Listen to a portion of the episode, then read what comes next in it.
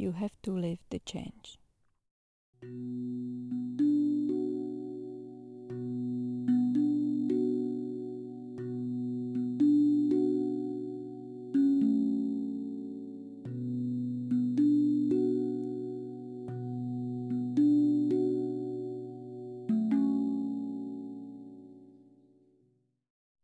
Welcome to my podcast channel Wisdom Delivery. I'm Janet Ariati, and when I was 26 I became a widow. I would like to share with you deep wisdom and knowledge that I uncovered through that powerful situation. My intention is to create healing podcasts for you, which will help you reconnect with your soul, which will help you feel good again and live life that truly fits you. If you want to find out more about me, about soul reading, or how I can help you transform shit into light, please check out my website www.wisdomdelivery.cz.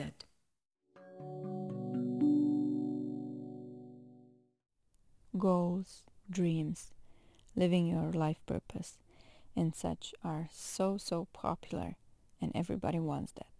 It is clear we want our desires to be met. But if we would have the poll, literally nobody would raise a hand for the change itself. The process of change, it is considered hard, painful, necessary, but definitely not wanted. But it doesn't have to be like that. It could be a process full of love, understanding, kindness to yourself, even playful and creative path of manifesting and building your new life. We just need to see the complete picture and live through the change. Don't be waiting for the completed tasks and dreams. Be the change you want to see in your life. That's an amazing quote, and it nicely describes how it works. You are a container of a change in your life. You can make the change as easy as possible for yourself and for your system. But you cannot get rid of the process of the change and skip it directly to your goal. You have to live through it. You literally have to be the change. You have to struggle, fight, deny all you fear. You have to want to come back. You have to go back and feel that this is really not anymore for you, several times if it's necessary. You have to have your small victories, steps forward, and then again false disappointment, resentment, anger, and back to the connection. And another step forward. You are actually getting yourself ready for the goal through all these feelings and processes that are showing up. If you would skip all that and jump right to the completed tasks and dreams coming true, and your fulfilled goals, you wouldn't fit in them, and they would not fit your life. You would feel terrible, refuse the final product, because it would not give you what you need and expect. You have to evolve through that discomfort of process of change, so you become the person that meets the dreams, goals, and your new life, and that they fit you. Only like that you will feel good in your life. So what you can do not to give up, not to forget your goals when the struggles show up. First of all, know that you are in the process of change. See, feel and absorb everything that gets your attention with this awareness. Then you can build positive approach to the negative effects of the process of change. You feel heavy, struggling, keeping on track, or you even had few days off of your new path. Don't beat yourself.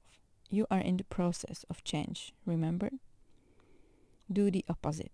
Remind yourself you are doing great, that this is completely normal and part of the process. It is actually a confirmation for you that you are changing, the issue is changing, your life is evolving, your goals are coming closer. Isn't it great? The second thing, have your anchors and reminders that will not let you drown in the intensity of the process. I have my very conscious tattoos, but you can have a piece of jewelry, phone cover, affirmation, vision board, even a sweater when you put it on, and it will motivate you. It will remind you what you are doing, for who, hopefully for the most important person, for yourself, and it will help you keep moving forward, but lovingly and with kindness to yourself and all the struggles and failures, because it is the part of the process. Do you remember?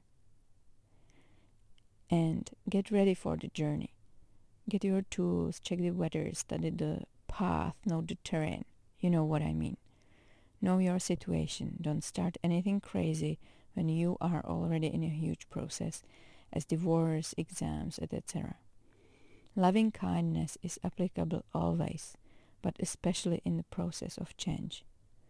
Know yourself, what is hard for you, what can motivate you, what works for you and what doesn't. Design the path for you that will be as easy as possible. It is half of the success. Because even if I would guide you together with your soul, as I do for my clients, you have to walk the steps by yourself. Unless the change will never happen and you will end up sitting in a room with the idea, what if?